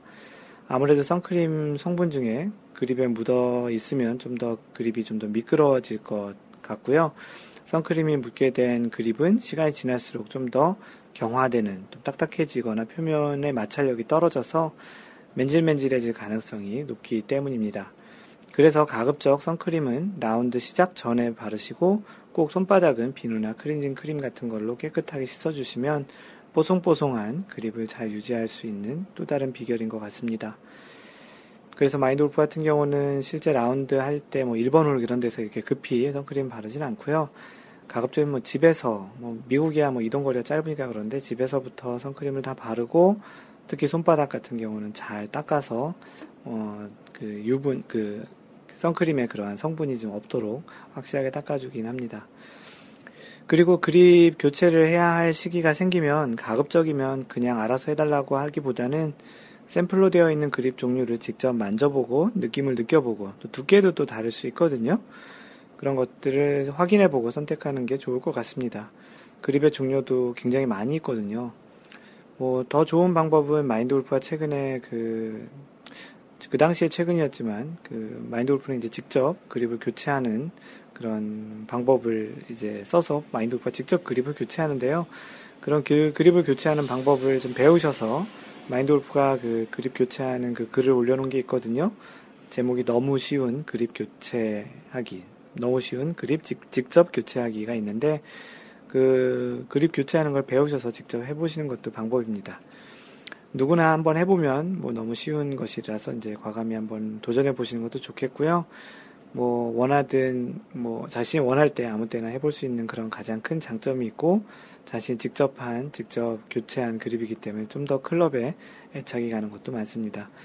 어, 일부 뭐 이런 이야기도 있는데요. 그 그립 교체할 때 힘을 주게 되면은 그립의 그 샤프트에 무리가 갈 수 있으니까 어, 가급적이면 바이스 같은 데꼭 물려서 하는 게 좋겠고요.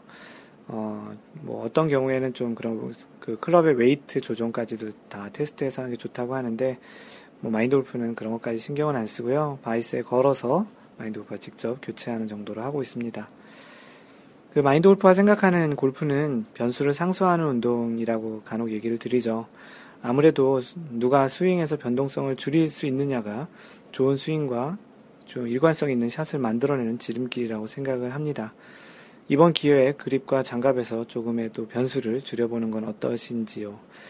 그래서 이번 마인드 골프가 준비한 글에서는 골프 그립도 굉장히 중요하고 사실 투자할 수 있는 돈 중에 그 소모품으로서 가장 적은 돈 중에 하나거든요. 장갑과 마찬가지로. 그런데 이제 굉장히 많이 관과하죠. 장갑도 구멍 날 때까지 쓰시는 분이 있는 것처럼 그립이 맨질맨질하고 그립의 그러한 마찰력이 다 떨어질 때까지 쓰시는 분도 있는데 그런 부분에는 아끼지 말고 가장 최근의 상태로 가장 최신의 상태로 유지를 해야 손목도 가볍게 그래야 이제 가볍게 그립을 잡고도 그립이 안 빠져나가는 걸 느끼실 수 있습니다. 그래서 오늘은 그립 상태가 어떠신지 또 우리 그립 상태는 최상으로 유지하는 게 좋다라는 이야기를 전해드렸습니다. 네, 다음은 마인드 골프가 3라운드 첫 번째 샷에서, 3라운드에서 처음 시작하는 그 마인드 골프가 읽어주는 골프 룰북의 첫 번째 시간입니다. 이 마인드 골프가 읽어주는 골프 룰북은 이렇게 그 맨 마지막에 소개를 해볼까 하는데 오늘은 일단 맨 마지막에 소개를 해볼게요. 그러다가 혹시 뭐 중간에로 바뀔 수도 있는데 일단은 오늘은 이 팟캐스트 맨 마지막에 이 내용을 소개를 해보도록 하겠습니다. 그 어떻게 할지를 고민을 좀 많이 했었어요. 그래서 이거를 정확히 72로 나눠서 할 수 있을지를 또 분량을 나눠볼까 하다가 그 골프 룰북을 보면 그 차례가 있거든요. 그래서 그 차례를 대략 봤더니 그 차례가 이렇게 되어 있습니다. 그래서 가장 크게는 그, 제 1장이 에티켓이고요. 제 1장이 에티켓입니다. 섹션 1이 에티켓이고, 섹션 2가 어떤 용어의 정의, definition입니다. 그래서 각각의 그러한 용어들의 정의를 그 한 62개의 그 용어에 대한 정의를 해놨고요. 제 3장이 플레이에 대한 규칙, 소위 얘기한 진짜 이 골프 룰에 관련한 그런 부분을 다루는데요. 그 섹션 1과 세션, 섹션 2는 그 그렇게 이제 많은 내용은 아니고요. 실제 제일 많은 부분이 섹션 3인 그 플레이 규칙 부분입니다. 그 섹션 3이 이제 제 1조부터 총 30 몇 조까지죠? 제가 지금 넘겨보고 있는데요. 총 33조까지, 34조까지 있습니다. 그래서 이 플레이 규칙을 34조로 해서 반씩 나누면 두 배, 그러니까 한 조당 2회로 나누면 68조잖아요.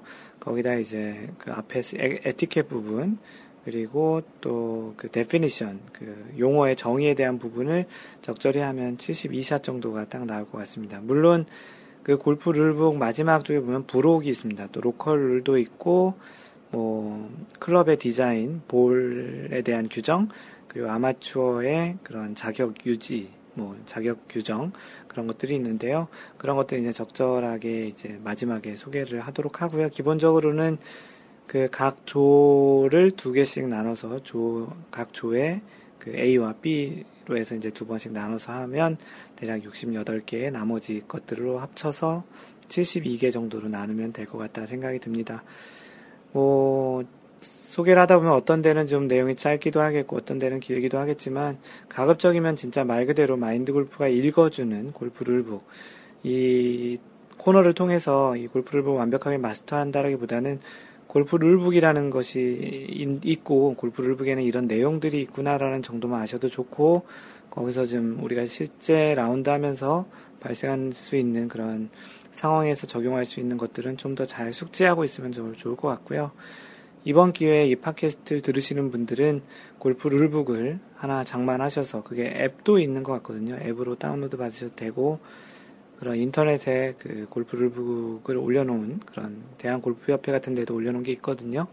그런 걸 보시는 것도 좋고 이번 기회에 그냥 책 한 권을 사서 골프 가방에 넣어두시는 것도 좋습니다. 자주 참고하시는 차원에서도요. 그래서 마인드 골프가 읽어주긴 하겠지만 같이 공부하고 같이 토론하는 굉장히 다양한 케이스에 대해서 질문도 하실 수 있을 거거든요.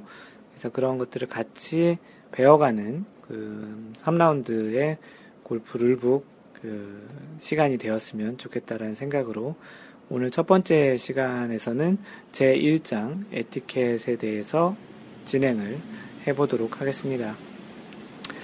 이 에티켓, 골프가 굉장히 여러 번 얘기를 했었는데요. 제 1장 에티켓은 그 골프 룰북에서 에티켓이 제 1장에 있는 이유는 굉장히 의미가 있습니다.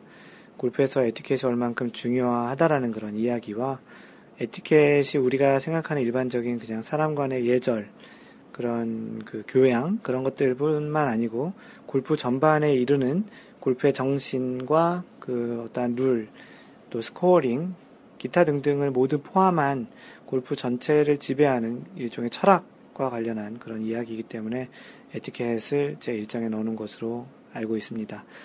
그 골프가 어떤 운동과는 다르게 그 심판과 referee 이런 것들이 없는 상태에서 플레이어들이 상당 부분을 서로 잘 지켜가면서 하는 운동이기 때문에도 또 이 에티켓이 굉장히 중요한데요. 마인드 골프가 이미 팟캐스트에서 골프에서 에티켓이라는 그런 소재로 그 이미 설명을 자세하게 했던 게 최근에 있었습니다. 그 세 편에 나눠서 상중하로 이렇게 진행을 했던 건데요. 기억하기로는 상중까지만 소개를 하고 하는 최근에 글을 썼고요.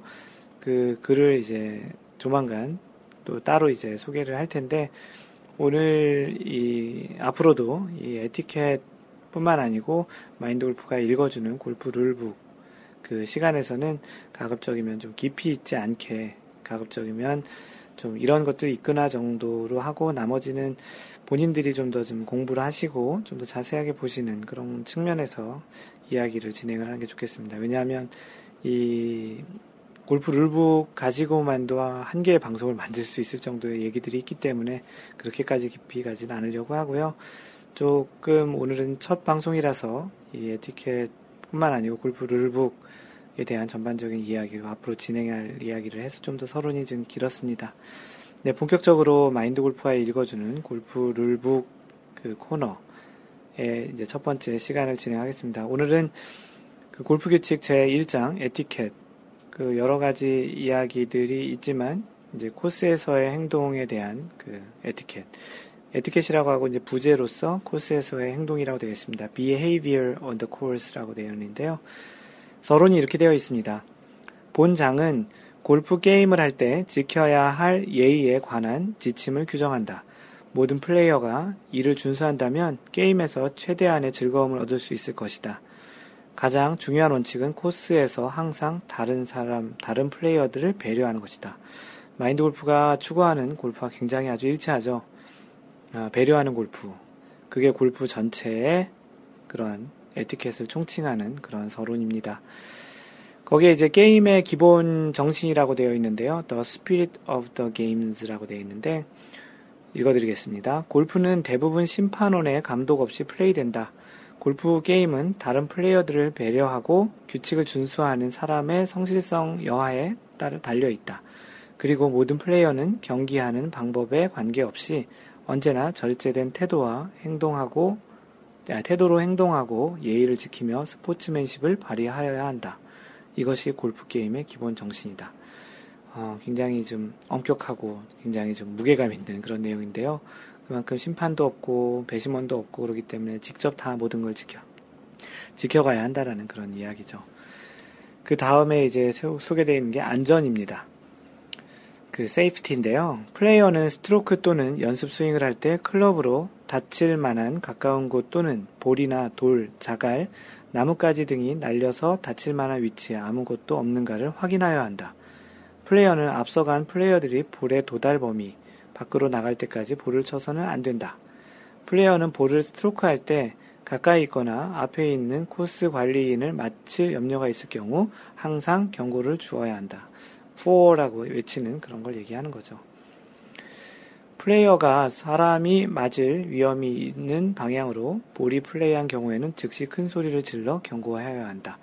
그와 같은 상황에서 관례적으로 경고 발언은 fore라고 한다. 재밌는 거는 어, 마인드 골프가 처음 본 것 같은데요. 한글로 되어 있는 그 골프 룰북에는 볼이라고 되어 있네요. 그러니까 아까 그 웅님과 한참 이야기했던 한국에서는 볼이 그 fore보다는 더 많이 사용하고 실제 이 한국어로 되어 있는 골프 룰북에도 볼이라고 되어 있네요. 이걸 몰라서 그런 건 아닐 것 같고요. 네, 다음으로는 다른 플레이어에 대한 배려, consideration for other players라는 섹션인데요. 소란이나 정신 집중, 방해 금지. 플레이어는 항상 코스에서 다른 플레이어들을 배려하여야, 배려하여야 하며 움직이거나 말하거나 불필요한 잡음을 내서 그들의 플레이를 방해해서는 안 된다. 플레이어는 코스로 가져간 전자기기가 다른 플레이어를 혼란시키지 않는다는 것을 확인하여야 한다. 티잉그라운드 위에서 플레이어는 자신의 플레이가, 플레이 순서가 올 때까지 자신의 볼을 티업해서는 안 된다. 그리고 플레이어는, 플레이어들은 다른 플레이어가 플레이하려고 할 때 볼 가까이나 바로 뒤에 서서 안 되며, 서 있으면 안 되며, 볼 바로 뒤에 서서도 안 된다. 그, 소란과 정신 집중 방해, 뭐, 따로 이렇게 설명을 드리지 않아도 알겠죠. 이게 뭐 요즘 같은 경우 이제 전자기기, 핸드폰이나 뭐 스마트폰, 또는 뭐 이제 또 GPS 같은 것도 소리가 나죠. 예, 그런 기기들이 소리가 안 나도록 이제 silence 모드라든지 묵음 모드 이렇게 해놓는 게 좋을 것 같고 다른 플레이어들이 할 때 좀 조용히 유지하고 그런 것들에 대한 그 이야기입니다. 다른 플레이어에 대한 배려인데 그런 다른 플레이어에 대한 배려 중에 또 퍼팅 그린 위에서는 이렇게 하라고 명시되어 있습니다. 퍼팅 그린 위에서 플레이어는 다른 플레이어의 퍼트선 위에 서서는 안 되며 다른 플레이어가 스트로크 할 때 그의 퍼트 선에 그림자를 지게 해서도 안 된다. 플레이어들은 그들이 속한 조의 다른 플레이어 전원이 홀아웃 할 때까지 퍼팅 그린 위에 가까이 머물러 있어야 한다. 이건 예절이죠. 그 다른 사람의 퍼팅 라인을 밟지 않는 것, 그리고 그 퍼팅 라인 선상에 이제 그림자가 걸치는 거를 잘 인식 못하는 경우들이 있는데 그림자가 걸치지 않도록 그림자가 만약 걸치면 이동하는 방법도 있는데요. 앉으면 그림자 길이가 좀 짧아집니다. 그런 방법도 있으니까 이동하기 귀찮으신, 귀찮으신 분들은 앉으면 되고요. 또 자기 펏이 다 끝났다고 곧바로 카트로 가는 그런 것보다는 다른 사람의 퍼팅이 마무리될 때까지 봐주거나 그린 주변에 있는 것도 대단히 큰 예절입니다. 그 다음으로 스코어 기록 또한 다른 사람에 대한 배려입니다. 약간 좀 이해가 안 될 수도 있지만 스코어 카드를 잘 기록하는 게 다른 사람에게 그 누를 끼치지 않는 거라는 거죠. 스트로크 플레이에서 마커를 맡아보는 플레이어는 필요한 경우 다음 티잉 그라운드로 가는 도중에 관련 플레이어와 함께 스코어를 확인하고 이를 기록해야 한다. 그 스코어는 자기가 적는 게 아니고 상대방의 스코어를 적는 마커가 되는 거죠. 그리고 나중에 교환을 하고 확인하고 제출하는 게 이제 일반적인 선수들의 스코어 기록 방식인데 이것도 잘 적고 확인하는 것이 필요하다는 이야기입니다. 다음은 그 경기 속도에 대한 부분을 이야기하고 있는데요. pace of play라고. 첫 번째 부분이 이제 약간 빠른 경기 속도를 유지, 속도 및 유지를 해야 된다라고 되어 있습니다. 플레이어는 약간 빠른 속도로 플레이어, 플레이 해야, 하여야 한다. 위원회는 모든 플레이어가 준수해야 할 경기 속도 지침을 제정할 수 있다. 어, 앞서간 조와 속도를 맞추어 나가는 일은 그 조의 책임이다. 한 홀이 비어 있도록 늦어지고 그 결과 후속 조가 지연되는 경우 그 조에 속한 플레이어 수에 관계없이 후속 조에게 먼저 플레이하여 나가도록 권해야 한다. 한 조가 한 홀이 비어 있을 정도로 늦지는 않았으나 후속 조가 더 빠르게 플레이할 수 있는 것이 명백할 경우 그 빠르게 움직이는 후속 조에게 먼저 플레이하여 가도록 권한다. 그렇죠. 그 기본적으로는 마인드골프가 이야기하는 거는 앞조를 따라가는 형태의 그 pace of play를 유지하는 게 좋고요. 그 보통은 한 홀당 평균 15분, 그래서 18홀 기준으로 4시간 반 정도가 보통의 pace of play입니다. 경기 진행 속도고요. 너무 늦지 않도록. 늦으면 이제 뒤쪽에 계속 밀려서 맨 마지막에 있는 팀은 굉장히 많이 느려지니까 그런 부분도 에티켓에 포함된다라고 명시되어 있습니다. 네, 다음은 플레이할 준비에 대한 이야기입니다. 플레이어는 플레이할 순서가 왔을 때 바로 플레이할 수 있도록 준비해야 한다. 그리고 퍼팅 그린 위나 그 가까이에서 플레이할, 플레이 할 때에는 자신이, 자신의 백이나 카트를 퍼팅 그린을 떠나서 다음 티잉 그라운드로 빨리 이동할 수 있는 위치에 놓아두어야 한다. 한 홀의 플레이가 끝나면 플레이어들은 곧 그 퍼팅 그린을 떠나야 한다라고 되어 있습니다. 그 처음에 보통 골프장 가면은 내가 언제 플레이를 해야 되는지 어, 떻게 이제 경기 속도를 따라가야 되는지 그런 걸 잘 모르는 경우가 좀 있는데요. 기본적으로 이제 자신이 플레이할 준비를 미리 많이 해두는 것이 좋죠. 그렇다고 공을 치고 미리 앞으로 나가는 것은 안 되고요.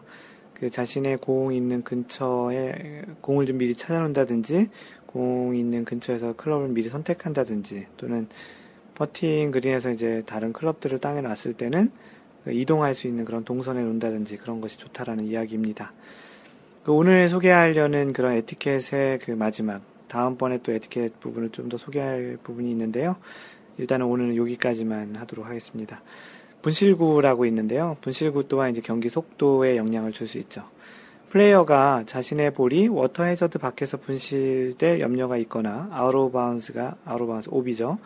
오비가 될 염려가 있다고 생각될 때 시간 절약을 위해서 잠정구를 플레이하여야 한다. 잠정구는 provisional ball이라고 하죠.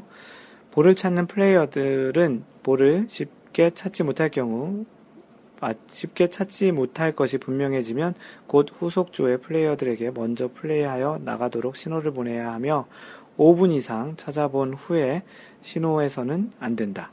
그리고 후속조에게 먼저 플레이하여 나가도록 허용한 경우 그 후속조가 지나가서 볼의 도달 범위 밖으로 나갈 때까지 플레이하면 안 된다라고 되어 있습니다. 그 공을 잃어버렸을 것 같다라는 생각이 들었을 때는 잠정구를 치고 가는 게 맞죠. 한국은 OBT라든지 해저드 T라는 것이 있지만 원래 규정에서는 그 제자리에서 다시 쳐야 될 경우에는 잠정구를 치고 나가서 자신의 공을 찾으면 그 공으로 플레이를 하면 되고 그렇지 않으면 벌타를 받고 잠정구로 플레이를 해야 된다라는 그런 이야기입니다. 어떻게 하느냐에 따라서 경기 속도에 영향을 줄 수 있기 때문에 이런 분실구라는 섹션을 통해서 경기 속도에 대해서 이야기를 합니다.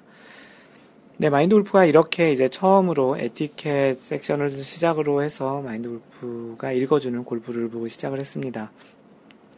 다음번 두 번째 샷에서는 그 골프 룰북의 에티켓 섹션의 나머지 부분을 이야기를 할 예정이고요. 어, 이 코너가 어떻게 받아들여지고 어떤 느낌인지는 진짜 피드백을 잘 주시기 바랍니다. 그래야 앞으로 어떤 방향으로 진행을 하는 게 좋을지도 좀 방향이 쓰니까요.